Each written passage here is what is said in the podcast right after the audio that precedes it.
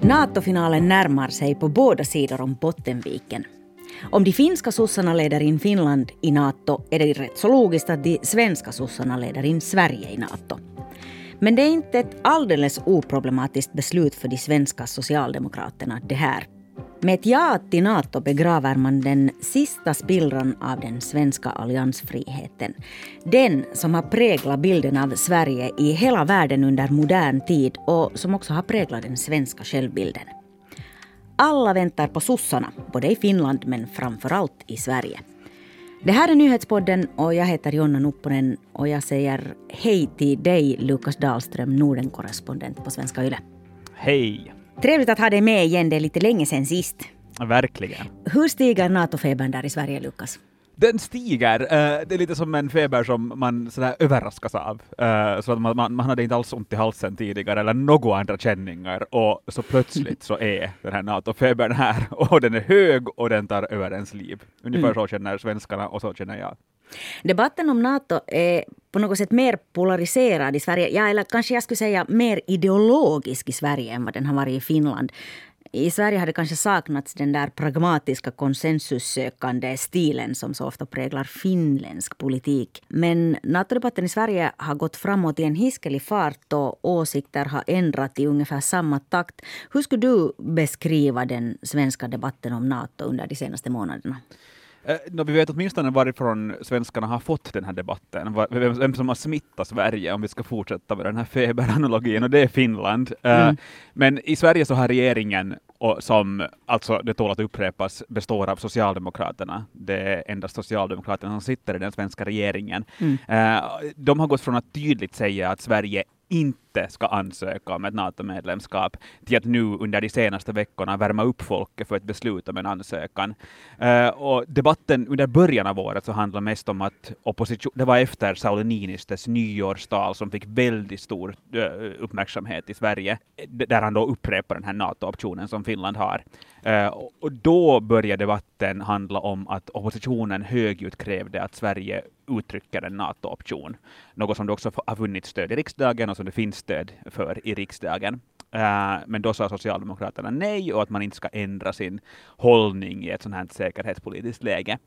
Uh, det här övergick snabbt efter att vindarna hade vänt i Finland till att handla om att landet bör skicka in en NATO-ansökan. Det var precis vid de tiderna då Ryssland eh, invaderade Ukraina. Och här måste man komma ihåg att den här debatten i Sverige handlar mycket mer om identitet, som du sa, och, mm. och vad, vad Sverige vill vara för land. Uh, I Finland handlar den kanske mer om nationens existens. Uh, Sverige har ju varit militärt alliansfritt i 200 år och debatten här handlar allt från, om, från kärnvapen till fredsarbete, till nedrustning, uh, till att läget kan bli instabilt om landet går med i NATO och till vem som är med i NATO. Man har eh, just pratat om Ungern och Turkiet exempelvis. Uh, och egentligen kan man koka ner hela den här debatten till att hur ska omvärlden se på Sverige om Sverige blir ett NATO-land? Mm. Det här att det har gått så väldigt fort, det har det ju pratats om mycket både i Finland och i Sverige. Men riktigt hur fort det har gått kanske man förstår bättre om vi lyssnar på hur svenska försvarsministern Peter Hultqvist uttryckte sig ännu för bara några månader sedan. Och det blir inga ansökningar om något medlemskap så länge vi har en socialdemokratisk regering. Jag kommer definitivt aldrig, så länge jag är försvarsminister, att medverka i en sån process. Det kan jag garantera alla.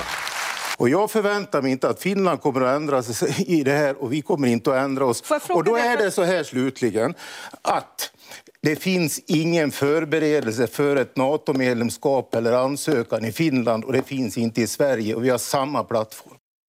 Det här var två, två olika tidpunkter, de är ihopklippta. Där i början talar han i november och det här sista där han står och riktigt bankar i bordet, man hör hur han bankar om att inga NATO-förberedelser pågår. Den är från januari. Svängen mm. från det här uttalandet till läge idag har varit ganska total, eller hur?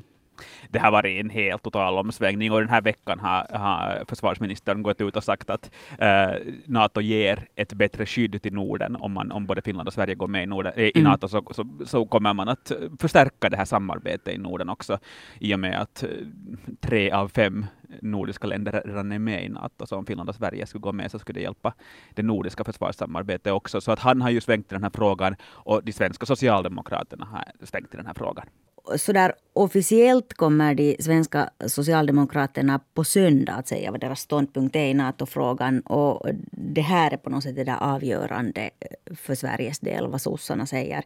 Men är det inte ganska klart redan? Eh, ja, precis. Alltså, I nuläget så finns det en riksdagsmajoritet för att Sverige ska lämna in en NATO-ansökan om mm. Finland gör det. Uh, men det krävs förstås en bred majoritet för ett så viktigt beslut. Uh, och Socialdemokraterna, trots att jag säger att de har vänt i frågan, så de har inte tagit ställning ännu, men mycket lutar ju nog mot att de kommer att ta ställning för ett NATO-medlemskap. De har haft en sån här intern förankringsprocess inom partiet som så också har fått hård Ja, verkligen. Eh, som också har fått en hård kritik eh, från de som är NATO-kritiska. Eh, de har ordnat några möten där eh, socialdemokrater har blivit inbjudna att delta digitalt och på plats, eh, där de har berättat om läge, eh, de har tagit frågor, men enligt vissa kritiker då inte tagit upp kritiken mot NATO, utan det har mera handlat om fördelarna med ett NATO-medlemskap. Uh, och det har då skett under de senaste veckorna och månaden. Mm. Um, och de ska inte rösta om det här i hela Socialdemokraterna, utan det är partistyrelsen som bestämmer, och det gör de på söndag. Men det har varit viktigt för partiet att ha en diskussion med medlemmarna om den här diskussionen ändå har varit ganska knapp. Uh, och så ja, precis. Allt, allt tyder på att de röstar för att Sverige ska skicka in en NATO-ansökan. Och Socialdemokraterna är ju regeringen, och regeringen bestämmer om Sverige ska skicka in en ansökan. Finland uppdaterade sin säkerhetspolitiska redogörelse för en månad sedan ungefär. Och det var en mycket tydlig sån här uppdatering mot eh, NATO-medlemskap. Alla andra alternativ på sätt och vis lyste med sin frånvaro. Sveriges motsvarande uppdatering av säkerhetspolitiken publiceras nu på fredag. Eh, vad kommer det att stå i den rapporten, Lukas? Eh, precis, regeringen har tillsatt en grupp med alla riksdagspartier som har haft ett antal möten under våren och den här rapporten kommer på fredag. Mm. Och eh, det kommer vara en 23 sidor lång rapport eh, och den kommer att gå igenom det förändrade säkerhetspolitiska läget och Rysslands aggression. Och sen kommer den också att behandla ett NATO-medlemskap och det kommer bland annat enligt TV4-journalisten Ulf Kristoffersson som har eh, läckt lite information om den här rapporten att stå att ett NATO-medlemskap skulle inte påverka Sveriges möjligheter att fortsätta främja grundvärden i svensk utrikes och säkerhetspolitik. Uh, och det och andra skrivningar om NATO gör så att alla partier inte kommer att ställa sig bakom den här rapporten, alla riksdagspartier alltså. Uh, man kan ju gissa att de partierna som inte kommer att ställa sig bakom den här rapporten är de som har redan har tydligt visat att de är NATO-kritiska, alltså Miljöpartiet och Vänsterpartiet. Um, och den här eh, rapporten kommer sedan att debatteras ännu i en extra insatt riksdagsdebatt på måndag. Men på fredag får vi veta exakt vad den innehåller, men i stort så kommer den att eh, behandla det som jag sa tidigare. Mm. Miljöpartiet och eh, Vänstern, eh, det är också de två partierna som kan tänkas stödja en socialdemokratisk regering efter höstens riksdagsval. Vad har det för betydelse om de inte ställer sig bakom en svensk NATO-ansökan? I nuläget inte så jättestor betydelse eftersom eh, alla andra partier som sitter i riksdagen är för ett NATO-medlemskap om sossarna svänger. Eh, så det betyder att det endast är två partier som är emot och två ganska små partier. Vänsterpartiet kräver en folkomröstning om NATO, Miljöpartiet säger nej till NATO även om Finland går med. Eh, de vill att man ska vänta med ett beslut till efter riksdagsvalet. Sverigedemokraterna var tidigare emot ett medlemskap, men är nu med om Finland går med. Så att eh, i och med att det finns ett så här brett stöd för, för ett NATO-medlemskap i riksdagen, om Socialdemokraterna säger ja, så kan, kan inte Miljöpartiet och Vänster, Vänsterpartiet sätta käppar i hjulen. Sen är ju frågan hur de partierna ställer sig till att stödja en eventuell socialdemokratisk regering efter valet. Mm. Men där måste man väl krasst säga att man måste komma överens med Socialdemokraterna eftersom det är deras enda chans att få något inflytande inom politiken.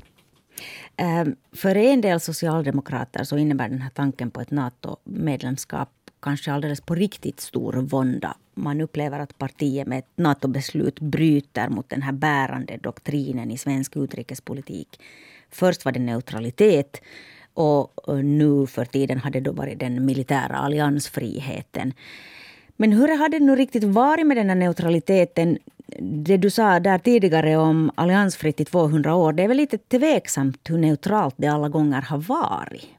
Mm, det hade nog varit ända sedan landet blev neutralt under den första Bernadotte-kungen, Karl XIV, på 1800-talet, eller början av 1800-talet. Men att man har haft flera sådana här möjliga militärallianser under 1800-talet, men sen efter andra världskriget så blev ju den här neutraliteten någonting av en identitetsfråga, speciellt då för Socialdemokraterna. Eh, det var ju ett kritiskt skede där direkt efter andra världskriget, för då kunde ju Norden ha fått sin egen militärallians med Sverige, Danmark och Norge och möjligtvis Finland. Det blev inte av och då valde Norge och Danmark NATO, medan Sverige höll sig neutralt, bland annat på grund av just Finland.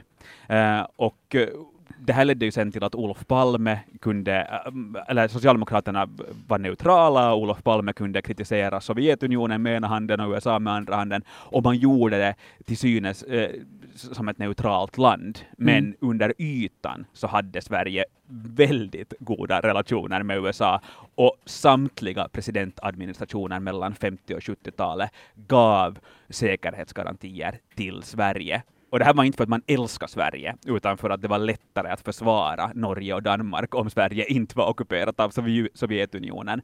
Uh, och man talar ju också om Sverige som en 17 NATO-medlem. Då hade NATO 16 medlemmar. Sverige sågs som en 17 NATO-medlem av USA speciellt. Uh, och sen efter Sovjets fall så övergav ju Sverige officiellt sin neutralitet. Eh, uh, de gick med i, med i EU. Sverige är inte ett neutralt land idag, man är ett militärt alliansfritt land. Men man har också Eh, uh, varit ett partland med, med, med, NATO sedan eh, 94 och sedan dess så har man också förstärkt det här samarbetet med NATO väldigt mycket.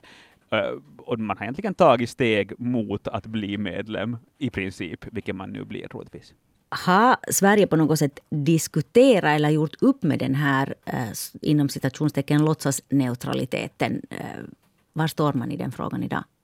Man, de flesta vet ju att Sverige hade eh, goda relationer till NATO och det har kommit ut flera böcker om det här ämnet också under 70, 60, 70, och 80-talet. Så samtidigt, det handlar kanske mer om för Sverige hur omvärlden ser på landet. Kan man fortsätta fortsatt vara ett land som är emot nedrustning? Kan man fortsatt vara ett land som är för fred om man går med i en försvarsallians?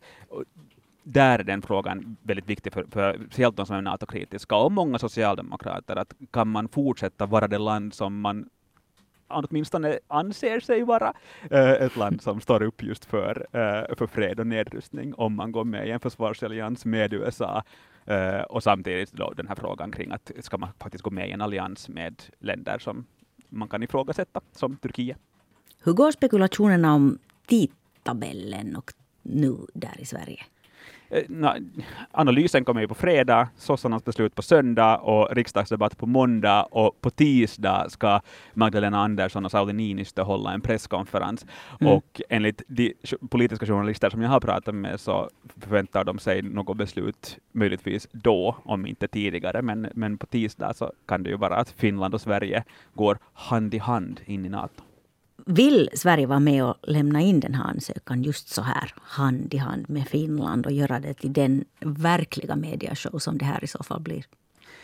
Det har ju varit ett önskemål från Finlands sida mm. att Sverige eh, och Finland lämnar in den här ansökan samtidigt. Och eh, enligt den här säkerhetspolitiska analysen som publicerades i mars i Finland så höjs också tröskeln för användningen av eh, militära maktmedel i Östersjöområdet om Finland och Sverige ansöker om ett NATO-medlemskap tillsammans. Och det sägs också att samtidiga anslutningsprocesser kan underlätta beredskapen och besvarande av Rysslands eventuella reaktioner på de här NATO-ansökningarna.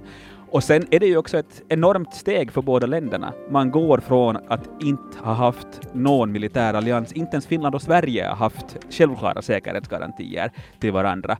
Så det är ju ett stort steg för båda länderna, så man vill ju göra det så högtidligt som möjligt. Mm.